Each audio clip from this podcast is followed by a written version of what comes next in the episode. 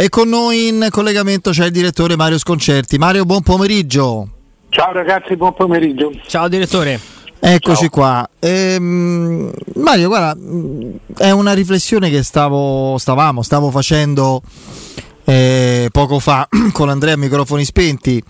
Eh, è una riflessione proprio da tifoso, da uomo della strada, riguardo il Milan, proprio banalissima, seguendo quello che sta, o meglio non sta accadendo dal, da quando è cambiata sostanzialmente, formalmente proprietà. Ma siamo sicuri che al Milan convenisse, forse è presto per chiederselo, questo cambio della guardia? Cioè quale, quale svolta ehm, è lecito attendersi nel momento in cui sembra invece aver portato più che altro lentezze e indecisioni anche comprensibili a livello operativo? Però mh, davvero c'è la percezione, o è credibile il fatto che ci possa essere una svolta da, nel passaggio da una proprietà all'altra di questo tipo? Ma quando cambi il proprietario de, dei pesi te li porti sempre dietro, loro ne stanno cambiando tanti, e soprattutto è un peso doppio quando tu hai, avevi trovato la squadra. Quindi è, è chiaro che, insomma, che delle, dei cambiamenti di indirizzo di, o, di, o, o di uomini, dei cambiamenti ci saranno. Su questo non c'ho, so che a Gazidis finisce il, il trenta novembre finisce il contratto, per cui non si sa. Gazidis è stata una persona importante per il Milan. D'altra parte, quando tu hai un fondo, questo tipo di precarietà abbastanza lussuosa te la porti dietro, c'è, c'è poco da fare. Ai tifosi lo spieghi male, perché in questo momento ci sono un sacco di momenti in cui pensano che il nuovo proprietario farà e disfarà, però insomma io credo che il Milan abbia una base solida, cioè da un punto di vista della società. Da un punto di vista finanziario bisogna vedere non tanto e non solo la ricchezza di, di, di, di, dei proprietari, ma bisogna vedere anche quanto i proprietari dispongono della propria ricchezza e quanto ne vogliono spendere. Questo varia da persona a persona. Tu puoi essere ricchissimo ed essere molto attento a, a quello che fai, e viceversa.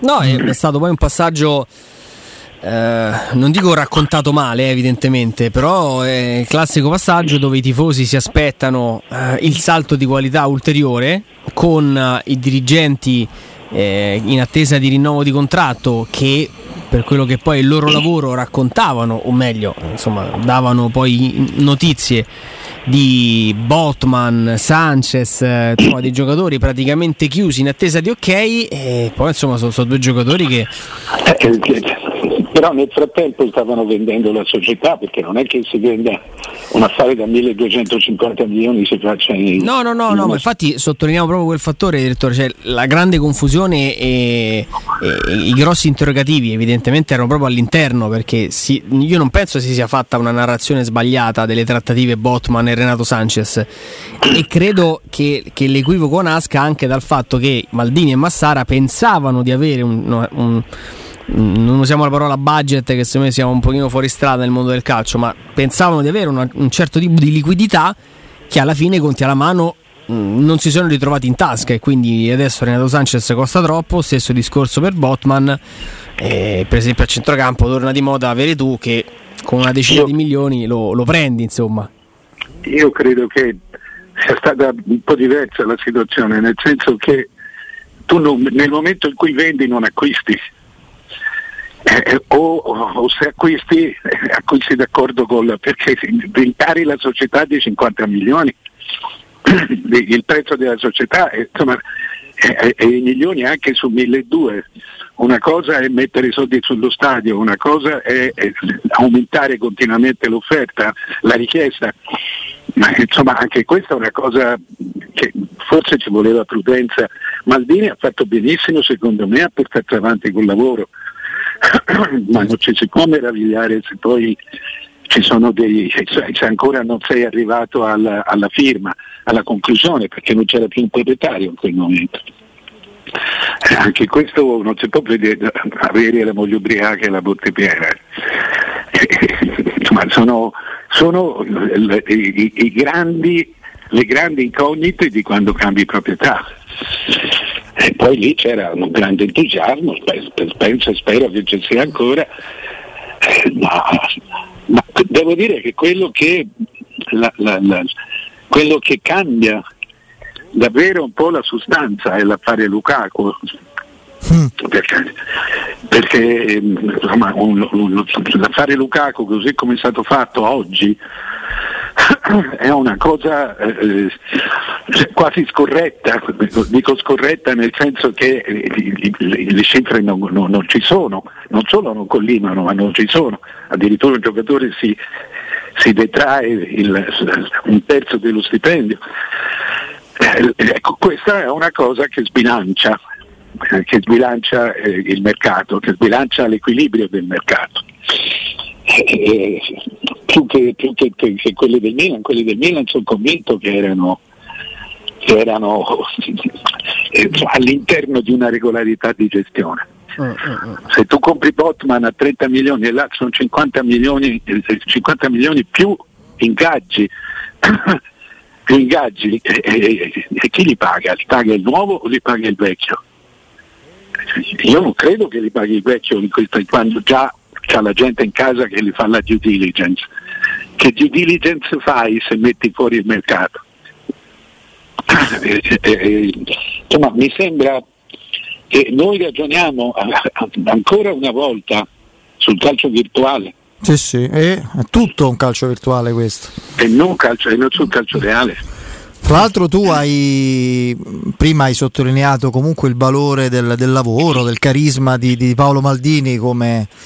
come dirigente, uomo immagine e sostanza, e, e proprio in questo ambito di, di calcio che deve tornare alla realtà e abbandonare la virtualità, eh, c'è poi un altro dirigente che sarebbe fondamentale eh, mantenere, a cui dar forza, che è Frederic Massara, che è un grandissimo conoscitore, di, di esploratore di talenti, soprattutto alcuni mercati, quello francese è il suo pane quotidiano per esempio. Sì, sono d'accordo, conosco, cioè, conosco il valore di Massara, l'ho imparato anche io, sono imparato anche da voi. Eh, però quando tu sei a quel tipo di livello, davvero prendi Lukaku, eh, scusami Lukaku, Kalulu, ed è un colpo grosso. Eh, però se devi prendere Renato Sanches o Botman, anche serve un grande, un, un grande scouting. No, no, quello eh, servono, no, certo. Servono i soldi, cioè per il Milan certo. Adesso servono, servono i soldi, e in quel momento almeno non, non c'era chi materialmente li potesse tirare fuori. Mm. Eh, quindi eh, ecco, il calcio virtuale è il calcio nostro, il calcio della gente, che invece pensa che tutto sia automatico. Vabbè, sono d'accordo, ora vanno a comprare, adesso andranno a comprare con, con, con quello che, che possono, con quello che hanno, come tutti gli altri. Sì, sì. No, mh, una, una cosa anche di, di, di, che stiamo notando in questo mercato, come sempre un po' particolare, molto raccontato, tu hai usato il termine virtuale, molto, molto descritto in, in operazioni magari appunto def- non definite nella realtà, ma presentate in tutti i dettagli, che poi quantomeno tardano a realizzarsi, poi chissà se mai accadranno. Però c'è un, un fattore nuovo, il Monza. Il Monza è una realtà che si affaccia alla Serie A con eh, protagonisti a livello imprenditoriale e calcistico nello specifico di esperienza e potenzialità assolute, ed è un motore nuovo, inedito per tutto il sistema, perché mettono soldi dovendo prendere, volendo prendere tanti giocatori da varie squadre. È, è come eh, un, quello che si dice su larga scala, no? Quando sono le, le cinque sei grandi squadre europee che prendono questo e quello e danno il via alle operazioni perché mettono in circolo tanto denaro.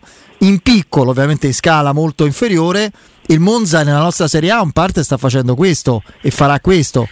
No. Poi tra l'altro, direttore, integro sulla scia del discorso che, che facevamo credo ieri o l'altro ieri, hanno una grande attrattiva dal punto di vista logistico, cioè il giocatore che, che viene preso dal Monza può benissimo abitare a Milano, vai comunque in un contesto che non ti porta a dire vabbè che fa che vada a Newcastle, che c'è a Newcastle, che vada a Dubai, no? Nel senso, quando sono quelle, quelle offerte che che comunque lasciano sempre il giocatore un pochino pensieroso, no? Vai a giocare a Monza, ma, ma vivi a Milano, torni, comunque giochi in Serie A, cioè, secondo me è un, è un fattore che può pesare comunque alla fine in una, in una scelta che... No, certamente, ragione, pesa moltissimo. Se tu pensi che eh, i, i, i giocatori di Milan e Inter per andare ai loro centri sportivi hanno il doppio di distanza che per arrivare a, a Monza, il, Monza il, il doppio, il triplo, eh, sono, quelli sono una quarantina di chilometri, quelli, quelli sono appiccicati, sono uno alla periferia dell'altro, eh, questo sì, però a me sembra che se ci pensiamo un attimo, Berlusconi e Galliani rappresentino non il nuovo, rappresentano il nuovo in questo tipo di calcio, questo tipo di calcio americano fatto di fondi, eh, eh, ma in realtà rappresentano il, il vecchio calcio del mecenate, sì, eh, dove, dove, eh, il, il, dove c'è un miliardario che sa che si gioca, che, che, che, che, che con il calcio si gioca una parte della propria fiducia della gente. No, che soprattutto Galliani lo fanno proprio per sfizio, per gusto, per passione. Eh, che, che, prob- sì. che, che bisogno c'aveva di fare a settantasei no, anni no, no. il dirigente del, del Monza, prendendolo per dimostrare di essere ancora, no, operativamente. Esatto, ma, ma con i soldi di Berlusconi, con i soldi reali di Berlusconi, eh, cioè, il quale fa il vecchio mecenate, cioè mette i soldi, poi non lo so se riuscirà a riguadagnarci eccetera, ma questo è uno che è andato via pochi anni fa dal Milan perché gli costava cento milioni l'anno, e, e, e il Monza di questo passo ne costerà trenta quaranta, eh, quaranta cinquanta, per cui ecco, siamo proprio a una visione, la, la, vecchia, la, la vecchia visione di Berlusconi che mette i soldi, eh, ti fa capire la differenza con il calcio attuale. Cioè, perché c'è ancora uno che, eh, insomma, che prende il calcio per quello che, che, che il calcio gli dà, cioè celebrità, tranquillità, fiducia. Lui poi è anche un uomo politico, anzi forse soprattutto un uomo politico, ha bisogno che la gente gli creda, che la gente veda in lui Eh, uno che porta risultati, certo, eh. imprenditore di successo. Poi c'è un altro aspetto che non dobbiamo sottovalutare: Galliani è proprio di Monza, sì, lui è di Mo- è monzese, è brianzolo, quindi per lui c'è ancora una motivazione ancora extra, più forte, sì, sì. Ma anche Berlusconi, perché Arcore è in Brianza, è, è, è attaccata a Arcore, Cologno, Cologno si chiama Cologno Monzese. Mediaset è tutta nel, nel, nel comune di Monza, sì. Quindi ci sono varie, ci sono vari aspetti, e, e c'è soprattutto il ritorno di un modello che, eh, cioè il grande imprenditore nella, nella piccola realtà che la trasforma. Io sono molto curioso per esempio di vedere che cosa succederà a Palermo, che Palermo adesso è all'ottanta per cento, quindi maggioranza enorme, larghissima, de, de, de, de, di quelli che hanno il sito, degli arabi che hanno il sito. Sì, che hanno diverse altre squadre, eh? Un po' una galassia, ma io credo che possa diventare il Palermo un po' quello che è stato, non so se è tuttora, ma non credo più perché è cambiata la proprietà, il Vitesse per il Chelsea. Il Vitesse in Olanda era la squadra dove squadra satellite, la squadra eh. satellite proprio, dove ogni tanto anche qualche subero, giocatore magari del proveniente. Eh, però devi calcolare che Palermo è una realtà enorme. Eh beh certo, non è certo, non è Arnhem. È, è, è una grande città. E tu, tu quando sei una grande città, insomma, devi anche insomma, rispondere a, alla, alla grande città, ed è una città che, che faceva la C I F, faceva la D I P, continuamente fallita, quindi è una, una città che se si ripresenta con un pacco di milioni in più, anche questo cambia, cambia, cambia l'equilibrio, ma infatti noi ne abbiamo parlato tante volte, ma noi viviamo in un momento eccezionale sotto questo aspetto. Perché dove è proprio giro... conveniente investire, dici? Ah. Ah, sì, e nel giro di pochi... No, tu guarda, guarda la pioggia, proprio veramente una pioggia di americani che sono arrivati, oggi sono quindici sedici tra Serie A e B. E il più ricco, nettamente il più ricco, non si fa praticamente vedere perché è quello di Como. che ha il bicchiere, quattordici quindici ah, miliardi di... Non lo sapevo. Sì, che ha un patrimonio valutato quindici miliardi. Pensavo fosse Saputo il più ricco in assoluto proprio dei proprietari. No, no, beh, io insomma ti dico quello che leggo. Per sì, non, sì, non, sì, non no, io vabbè, ma io infatti non, nemmeno sapevo che il Como avesse una proprietà americana, quindi alzo ah, le mani. Sì, però de, di quelli Serie A sapevo che fonte Forbes, quindi Saputo è in assoluto, infatti a Bologna è contestato pure per questo, no? Cioè, sei, no eh, al Como poi li... c'è, c'è Platt, no? C'è l'ex, eh, l'ex calciatore inglese che fa un po' da... Ah sì? Mazzo. Non lo so, questo non lo so. Non so se era... No, scusa, non è Platt. No, no, è... è Platt. Oddio, ce l'ho, ce, ce l'ho fisicamente, non ricordo il nome, ex giocatore del Chelsea. Eh, centrocampista del Chelsea. Eh... No, comunque sono già qualche anno che ce l'ha e insomma nessuno... Beh, non ha stupito ancora nessuno, perché insomma non basta essere ricchi per, per avere la, la, la voglia, la necessità di, di, di, di, di spendere. Per cui cioè, noi sempre dentro il calcio virtuale, ma quando io dico calcio virtuale non intendo il mercato sui giornali, intendo il mercato come lo pensa la gente, mm. per cui l'abbinamento bisogno dei media con il bisogno della gente fa sì che un, un quarto di notizia o una voce messa in giro da, da, da, da,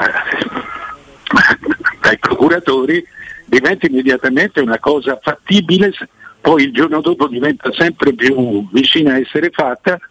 E tu, quando nel momento in cui ti sbatti contro la realtà, perché ci vogliono ancora settimane di trattative, la gente ti, ti comincia a accusare di essere avaro o di, o di essere già in ritardo sugli altri.